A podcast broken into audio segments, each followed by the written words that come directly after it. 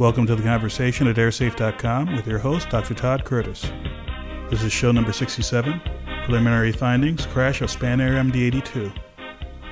According to a number of media reports, Spanish authorities have completed a preliminary report about the August 20, 2008 crash of a Spanair MD 82 in Madrid.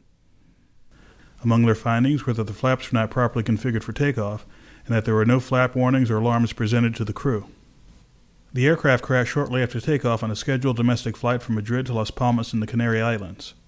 The aircraft was briefly airborne and crashed just to the right of the departure runway.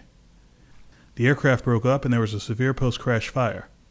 154 of the 172 occupants were killed. The accident occurred during the second takeoff attempt. The crew had returned to the gate after the first takeoff attempt due to the problems that so far appeared to be unrelated to the subsequent accident. During the second takeoff attempt, the crew reported reaching V1, or takeoff decision speed. The aircraft was airborne for about 15 seconds, reaching a maximum altitude of about 40 feet. A video taken by the Spanish Airport Authority showed that after touching down, the aircraft slid for a considerable distance and appeared to be relatively intact before breaking up and exploding.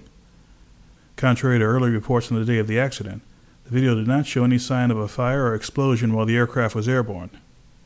Among the key early findings of the investigation was that the aircraft's flaps were not properly deployed at takeoff. Also, there was no indication that the flap configuration alarm was activated. The sequence of events was similar to that of a 1987 MD 82 crash in Detroit, Michigan. After that accident, the manufacturer recommended that the flaps and associated warning systems be checked prior to each flight. Spanair procedures called for a check of the flaps and warning systems prior to the first flight of the day and after each change of flight crews during the day. There was no pre takeoff check of the flap warning system prior to the accident flight. Additional information about this event including further updates from the investigation, will be available at spanair.airsafe.org. Thanks for listening, and I'll see you next time.